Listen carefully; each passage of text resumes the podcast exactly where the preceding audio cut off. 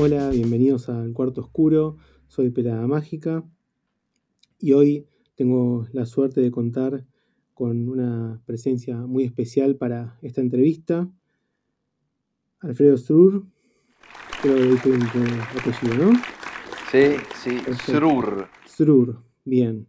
Yo te digo, bueno, mi apellido es Schwindlerman, así que también complicado.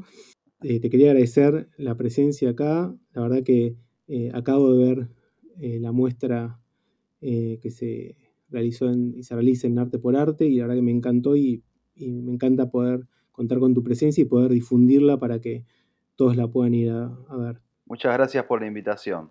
No, no, gracias a vos. Y para empezar quería contar un poquito de vos. La realidad es que pueden googlearte, qué es lo que hice yo. Te googleé, aparecieron un montón de, de bios eh, que seguramente eran todas muy parecidas, así que solamente quisiera decir unas cositas para que la gente entienda cómo llegamos a esta muestra. Empezaste estudiando audiovisuales y produciendo audiovisuales y te pasaste a la fotografía. Has estudiado con grandes fotógrafos como Eduardo Gil, eh, has trabajado en medios como Página 12, eh, has participado en concursos fotográficos internacionales, tenés muestras en museos internacionales.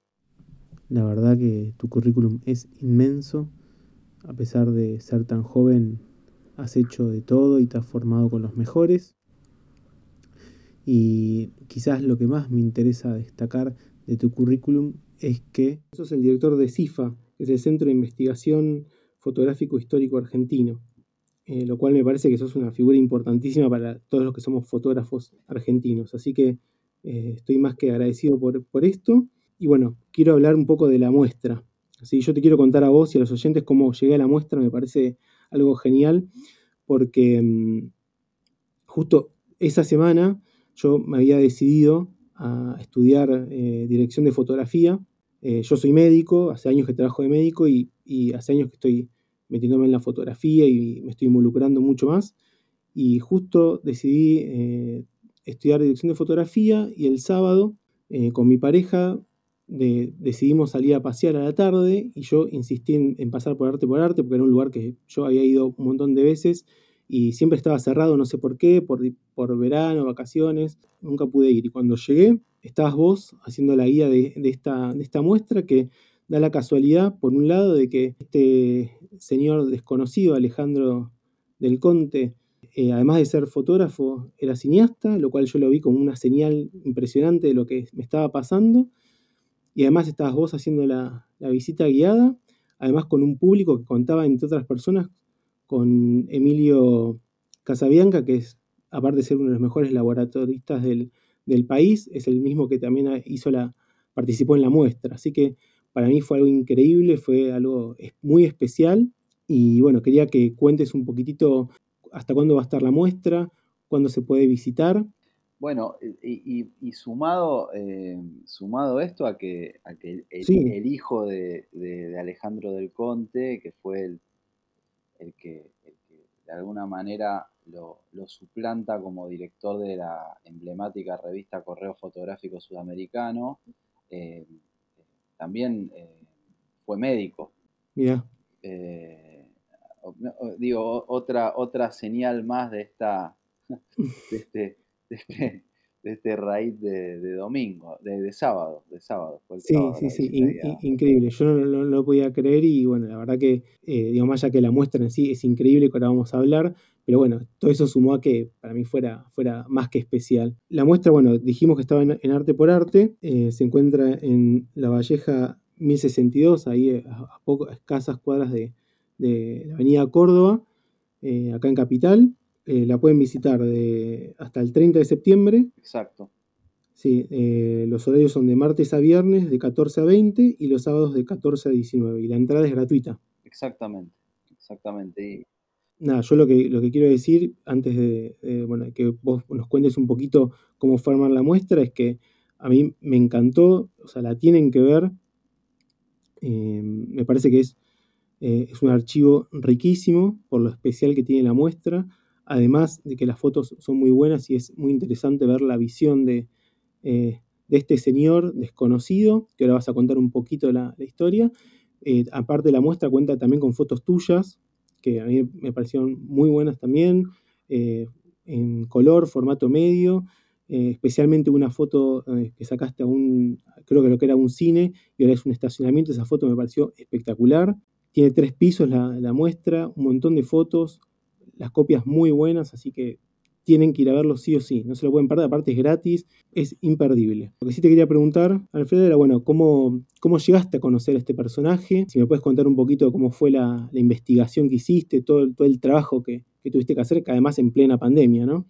Sí, bueno, bueno, te agradezco ahí por la invitación, por la difusión eh, y paso por ahí un, poquito a, hablar de la muestra. Eh, la verdad que, que una muestra así se da muy de vez en cuando, por eso digo, está bueno y, hago todo lo posible, o sea, dentro de mis posibilidades para, difundirla. Una muestra, quizá comparativamente con algo que se ve de modo virtual, llega mucha menos gente, eh, porque hay que estar físicamente para verla y hay que estar en Capital, hay que estar en Buenos Aires, pero la verdad que, eh, está bueno que las personas que, tengan la posibilidad eh, de que si, están cerca de Palermo, si están en Buenos Aires, en Capital, eh, y tienen la posibilidad de ir, vayan, porque, no, no, no es algo de, que se dé muy a menudo, de hecho creo que, creo que es uno de los proyectos más, más difíciles que me tocó en mi vida profesional.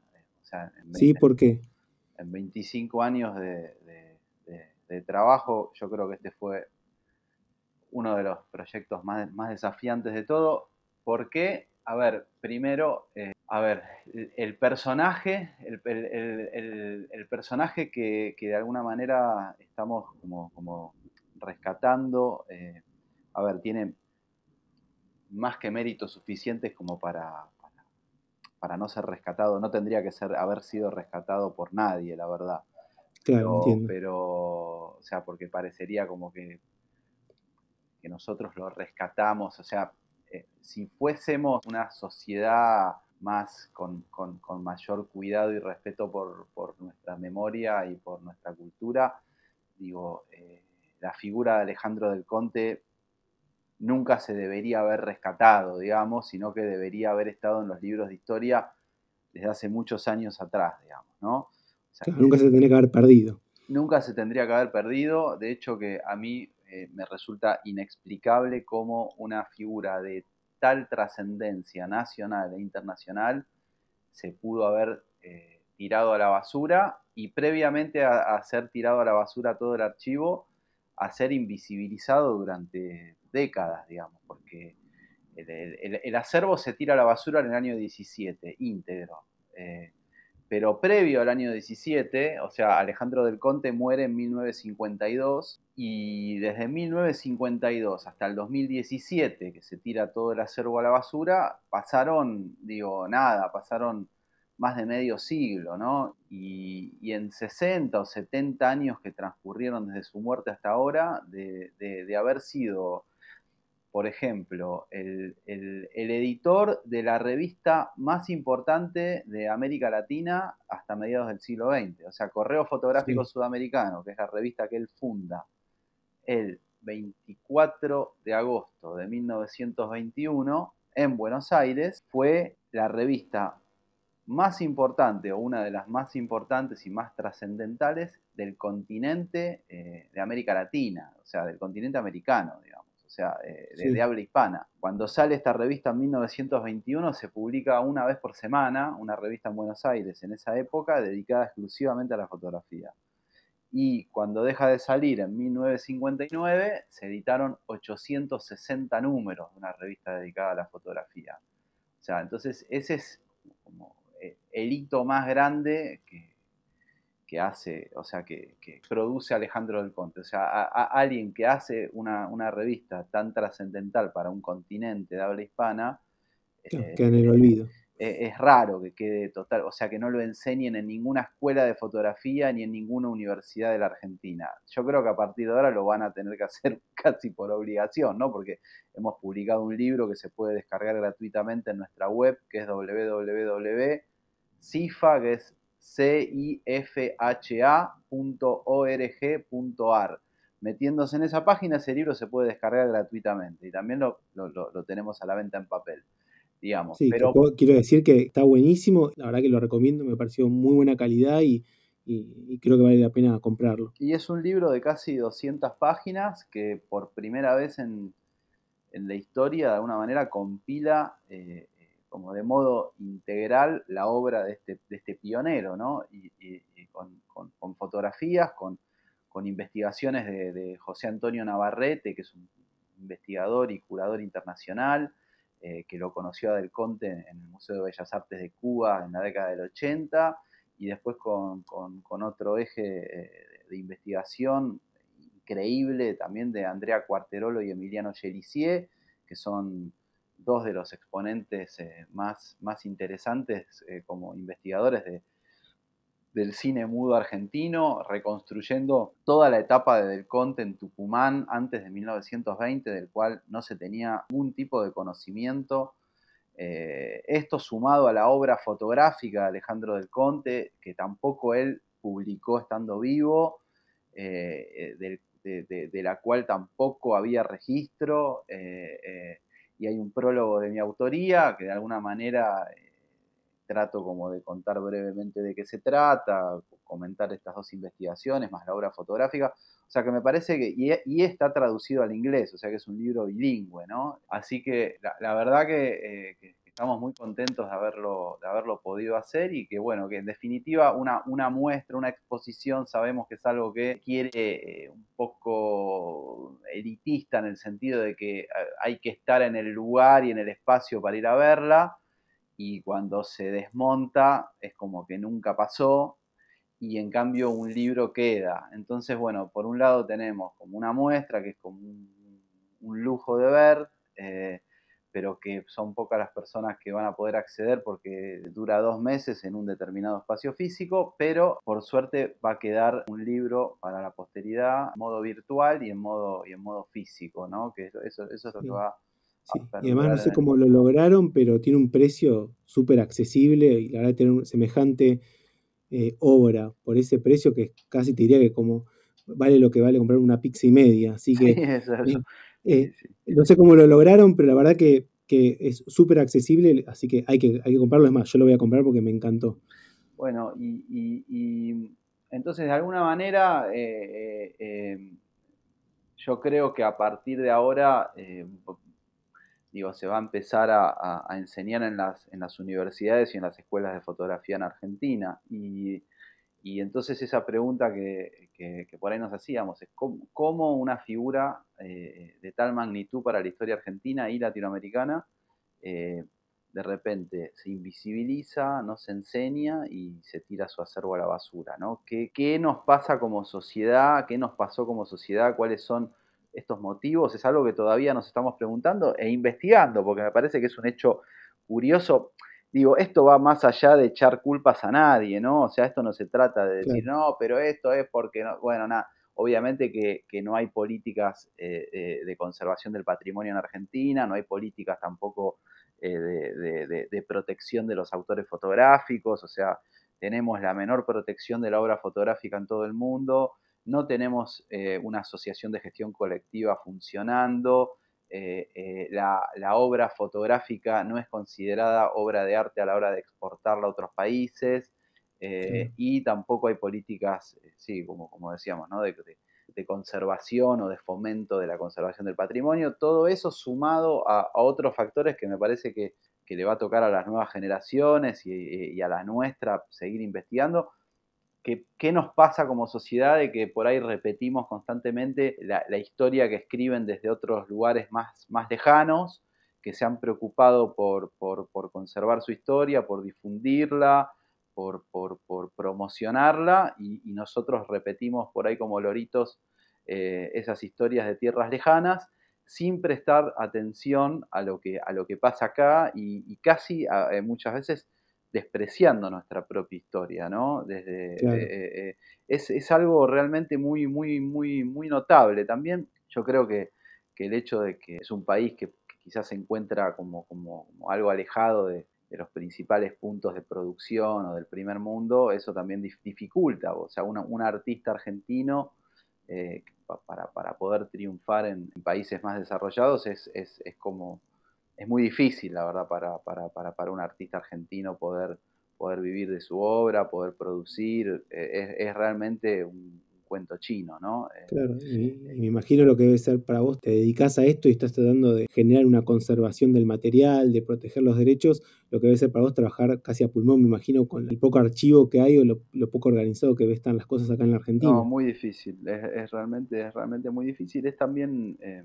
muy motivante porque como que de alguna manera estamos o sea, estamos yo creo que haciendo, o intentando hacer historia todos los días, o sea, porque todos los días lo que hacemos es algo, digo, como crear un, nuevo camino todos los días, sin, sin, que nadie te haya enseñado cómo hacerlo. Es como, como que de alguna manera es prueba y error, prueba y error, prueba y error. están asentando, asentando las bases para, para crear algo.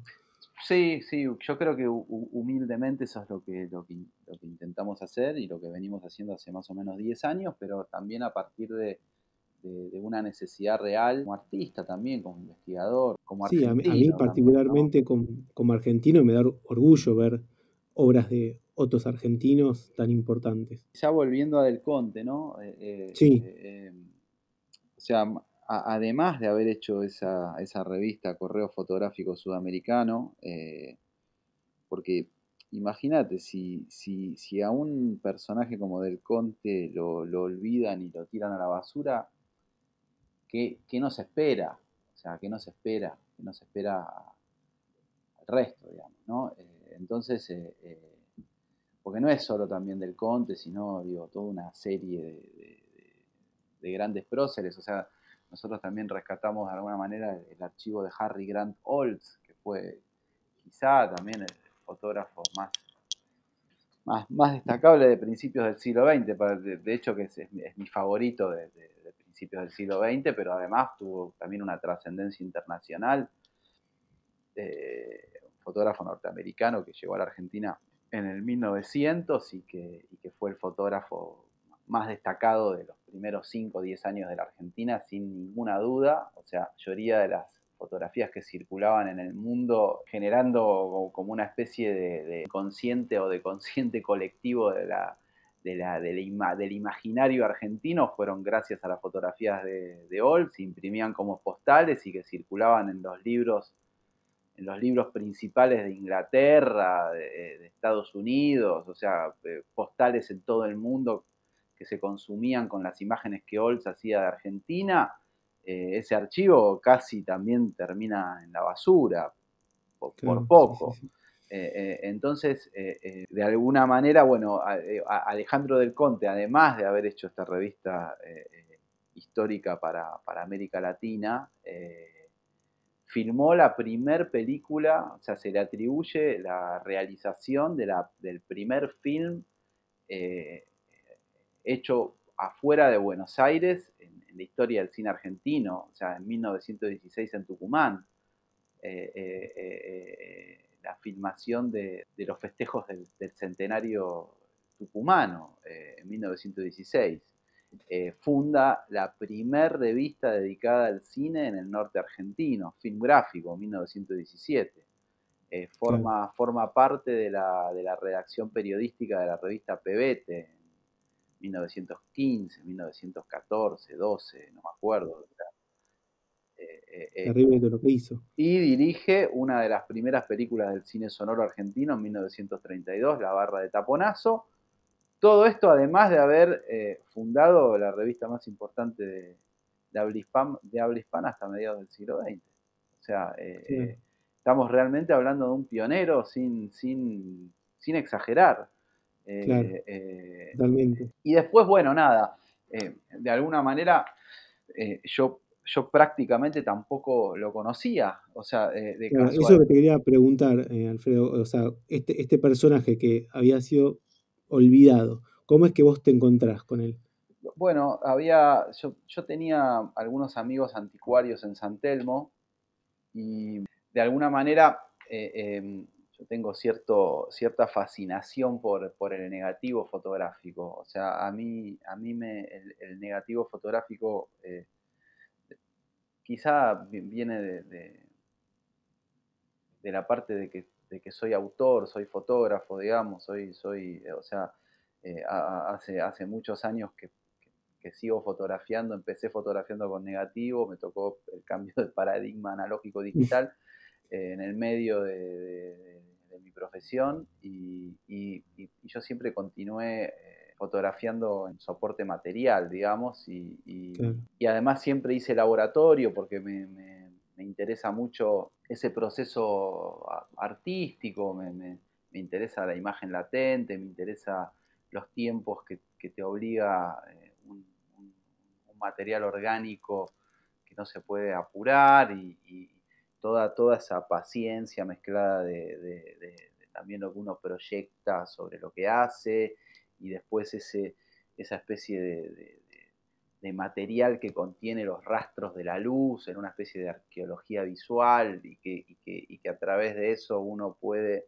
digo, generar impresiones. Sí, a, mí me fascina el proceso de la, magia de la alquimia, esa, esa cosa de, ver cómo se forma la imagen, a mí me, me, fascina realmente. Es muy impresionante y es algo que yo no dejé nunca de practicar, ni siquiera cuando ya se decía que la fotografía está muerta y que, que lo digital iba a... Bueno, nada, me parece que son como, como, como técnicas que, que derivan de una misma madre, si se quiere, pero, pero, pero, pero esencialmente muy distintas. Yo siempre lo vi como algo que se podía complementar, pero que no se puede sustituir uno por otro. O sea, es, es insustituible para mi práctica, por lo menos, o para mis intereses.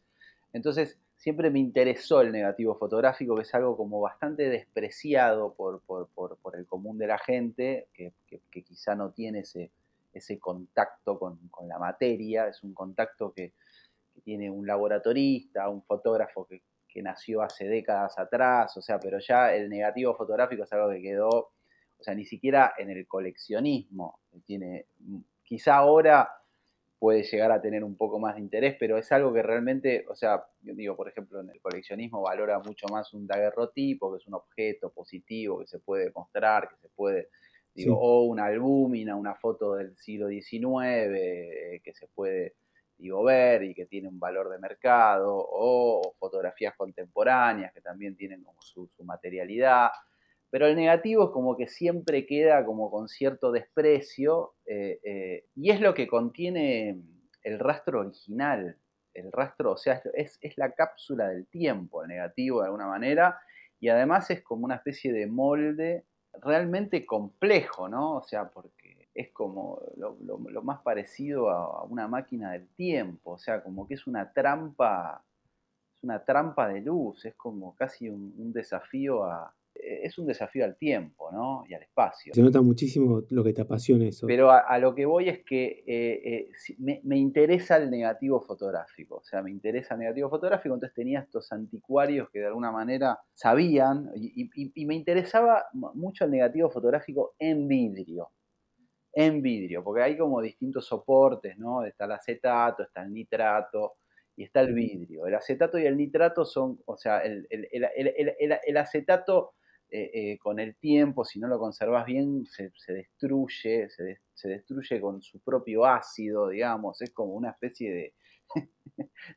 no sé, de, vómito, de vómito que se, que se hace, que se, autodestruye. El nitrato se puede prender fuego porque, porque tiene pólvora, o sea, en cambio el vidrio, eh, si lo tiras al piso se hace polvo, se hace arena, pero si no lo tirás, o sea, si no se destruye, digo, lo dejas en una terraza 50 años bajo el sol y, algo va a quedar. O sea, es algo eh, como eh, realmente sorprendente. Entonces, me, me, interesaba mucho el negativo de vidrio, me llaman estos anticuarios, me llama uno particularmente y me dice, che, mirá, tengo unos negativos de vidrio, venía a verlos. Y los voy a ver y me dice, mirá, eh, vinieron estos negativos con estas cartas de un tal Alejandro del Conte. Yo no sabía bien quién era Alejandro del Conte, la verdad. O sea, eh, eh, por más de que había tenido ciertas, o sea, había estado cerca de su historia, pero me había, me había olvidado de alguna manera. Entonces miro los negativos a trasluz, me, doy cuenta que son negativos que están, bien técnicamente, lo cual no es menor, porque en general los negativos que se, pueden llegar a encontrar son de fotógrafos aficionados y muchos de ellos por ahí no tienen una gran técnica, entonces estos en cambio tenían como, como un foco definido, eh, bien expuestos, eh, parecían interesantes, digamos, y, de alguna manera leer negativos tampoco es algo tan fácil, o sea, yo había trabajado, o sea, yo trabajé más o menos 15 años de, reportero gráfico previo a la era digital, entonces había, digo, nada, teníamos negatoscopios en las redacciones con lupas, y los, y los negativos se, leían en el negatoscopio durante años. Entonces ya había como cierto entrenamiento para, ver negativos. Ahí me di cuenta de que, de que, estaban bastante bien técnicamente.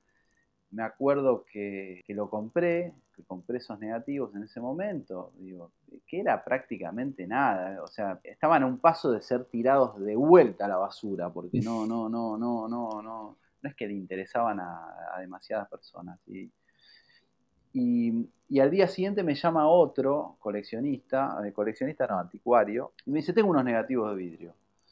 Venía a verlos. Bueno, los voy a ver. Y veo que en las cajas que tienen esos negativos, tienen la misma inscripción que la caja del anticuario del día anterior. O sea, la misma letra, digamos. O sea que ahí, ahí mismo me di cuenta que era un mismo archivo que se estaba... Es lo que sucede cuando se tira algo a la basura. En general, eh, eh, hay cartoneros que que saben que eso tiene un valor, que lo agarran eh, y que después pasará, o sea, o van directamente a anticuarios que conocen o hay como una, segunda escala donde hay otra persona que los lleva a distintos anticuarios, digamos. O sea, pero hay como una especie de, circuito, digamos. o sea, o lo había, o lo hay, no sé, pero en ese momento lo había. Eh, me, di cuenta que era un mismo archivo y ahí llamé a un, a un amigo eh, investigador, le, dije el nombre de Alejandro del Conte y, él lo reconoció y Alejandro del Conte había sido estudiado mucho por Juan Gómez, que fue un investigador que, ya falleció, que durante mucho tiempo fue a la que era su, su sede, su casa, a donde funcionaba Correo Fotográfico Sudamericano. Entonces, ahí sacamos la, conclusión de que probablemente estén tirando todo el archivo a la basura. Y ahí fue que, eh, investigando y siguiendo los rastros de esa, de esa pista, me enteré que efectivamente eh, ya habían tirado prácticamente toda la basura y bueno, se pudo rescatar algo, algo más en esa investigación, pero que la gran, gran parte ya, ya había sido, ya había, se habían vaciado volquetes y volquetes de todo el archivo de correos fotográficos. Ahí debe haber un montón de cosas que ni siquiera nos imaginamos. De hecho, hoy, este jueves, vamos a dar una charla que me resulta muy interesante con, una investigadora brasilera que se llama Priscila Mirás, que hizo una, gran investigación acerca del, foto, del fotocine Club Bandeirante en Brasil. Eh, que fue quizá el, el fotoclub más importante de la historia de nuestro continente. Se creó en 1939, si no me equivoco, del cual Alejandro del Conte fue como un asiduo colaborador y que de alguna manera el Fotocine Club Bandeirante tenía una publicación que se llama, o sea, que es el boletín del, del Fotocine Club Bandeirante, que comienza con la creación de este, este fotoclub y que ya en el primer número estaba mencionado Alejandro del Conte y Correo Fotográfico Sudamericano, y que es una publicación que de alguna manera reemplaza en el tiempo a Correo Fotográfico Sudamericano. Es algo muy, muy, muy extraño porque Correo Fotográfico dura hasta, hasta el 59, o sea que hay 20 años que se comparten las dos publicaciones, pero cuando deja de existir Correo, el, Fotocine, el boletín del Fotocine Club Bandeirantes continúa hasta la década del 80. Entonces, de alguna manera, el Correo Fotográfico Sudamericano y el Boletín del Fotocine Club Bandeirante fueron las dos publicaciones más importantes de fotografía fotoclubista en la historia del continente americano, ¿no?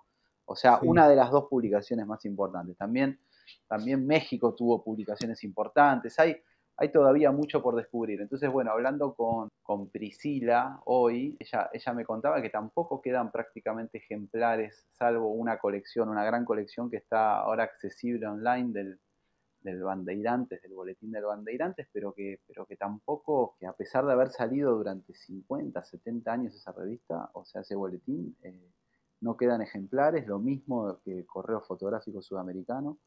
Eh, o sea, yo sé que Correo Fotográfico Sudamericano, cuando se tiró toda la basura, fue, fue vendida a los recicladores de cartón y papel por, por, por, al precio del kilo de papel. O sea, fue, fue vendida al mismo precio que un diario viejo o que un cartón que contenía huevos, digamos. O sea, se vendió por kilo de papel, por kilo de papel, se vendió toda la colección y suponemos que, que en Correo Fotográfico Sudamericano, como eran dos instituciones de alguna manera como, como muy hermanadas, o sea, como que Alejandro del Conte era realmente una figura importante en el bandeirante, suponemos que también acá estaba la colección en Correo Fotográfico del boletín del, del, bandeirante.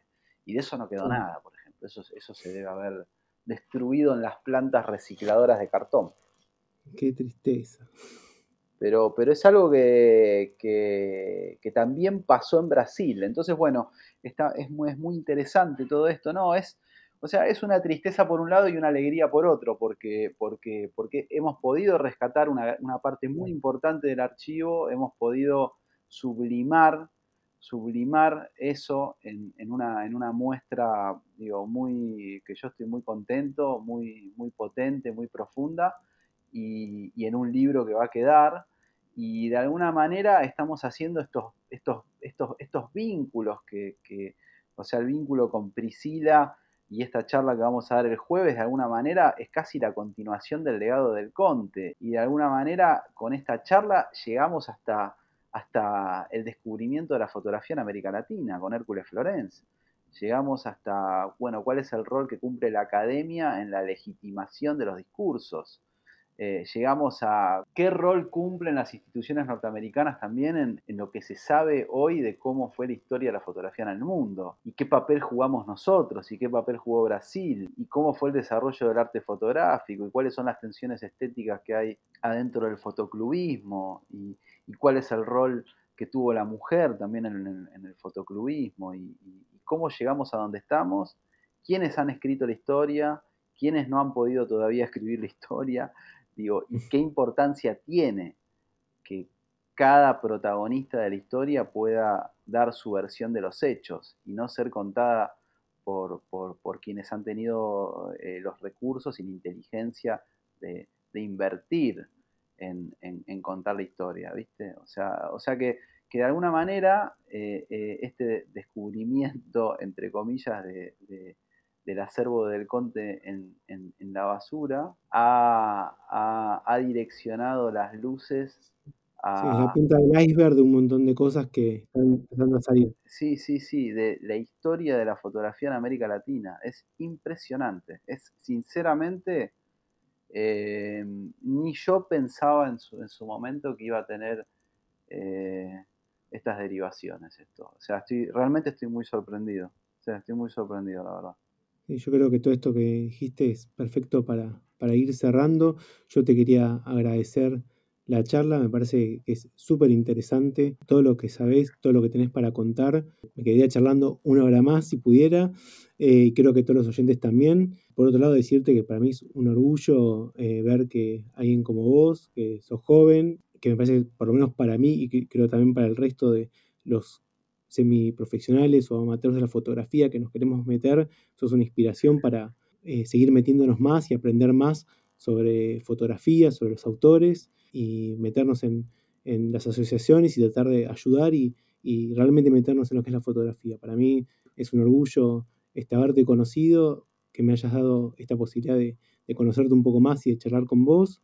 Y para finalizar, quiero invitarlo a todos a, ver la muestra, que como decís vos, es algo fundamental para, para, empezar a entender un poco más la fotografía argentina y latinoamericana. Bueno, muchas gracias ahí por, por la invitación. Por ahí, por, por último, me, me gustaría como decir de que para hacer fotografía no solo hace falta, o sea, no, no, necesariamente hay que hacer fotos. O sea, se puede hacer fotografía desde, desde la investigación, se puede hacer fotografía desde la conservación, se puede hacer fotografía desde la archivística, se puede hacer fotografía desde la informática. Creo que, que justamente la fotografía eh, tiene la enorme cualidad, quizá más que ninguna otra disciplina, de alojar en su técnica eh, las más variadas disciplinas que la pueden cruzar, que la pueden cuestionar, que la pueden enriquecer, que la pueden fomentar, que la pueden complementar. O sea, entonces yo, y, realmente hace falta que más personas se preocupen en otros aspectos de la fotografía, no solamente en, la toma fotográfica. Por ejemplo, no hay, sinceramente, no, no, no hay instituciones que enseñen eh, prácticamente archivística, que es algo fundamental para, para el desarrollo de la fotografía. O sea, la conservación también es algo que está muy atrasado. La informática es algo dentro de la fotografía que está muy atrasado. O sea, entonces está bueno, digo, y, también tener una conciencia, me parece como tener una generosidad intelectual, que es algo que muchas veces eh, hay como cierta falencia. O sea, está bueno revisar los roles de las instituciones que legitiman el discurso acá en la Argentina.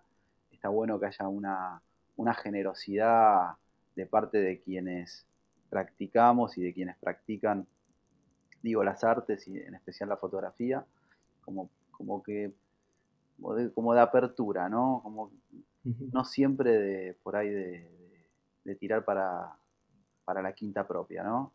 Que es algo que también me parece que, ha embarrado la cancha y, y, no ha permitido un crecimiento más, más orgánico, digamos, ¿no? Entonces hace falta como una grandeza intelectual y una, y una práctica multidisciplinaria dentro, eh, en el seno de esta, de esta técnica, ¿no? Eso, eso solo. Sí, sí, sí, sí. Hermosa reflexión y te agradezco por, por compartirla con nosotros. Así que te despido, Alfredo. Muchas gracias por esta charla. Bueno, muchas gracias, eh, muchas gracias y, un abrazo. Muchas gracias por haber llegado hasta el final. Me despido. Por favor, no se olviden de seguirme en las redes peladamagica.com, mi página web, en Instagram arroba peladamágica y en mi canal de YouTube concordante a este podcast, Un Cuarto Oscuro. Nos vemos en el próximo episodio. Hasta luego.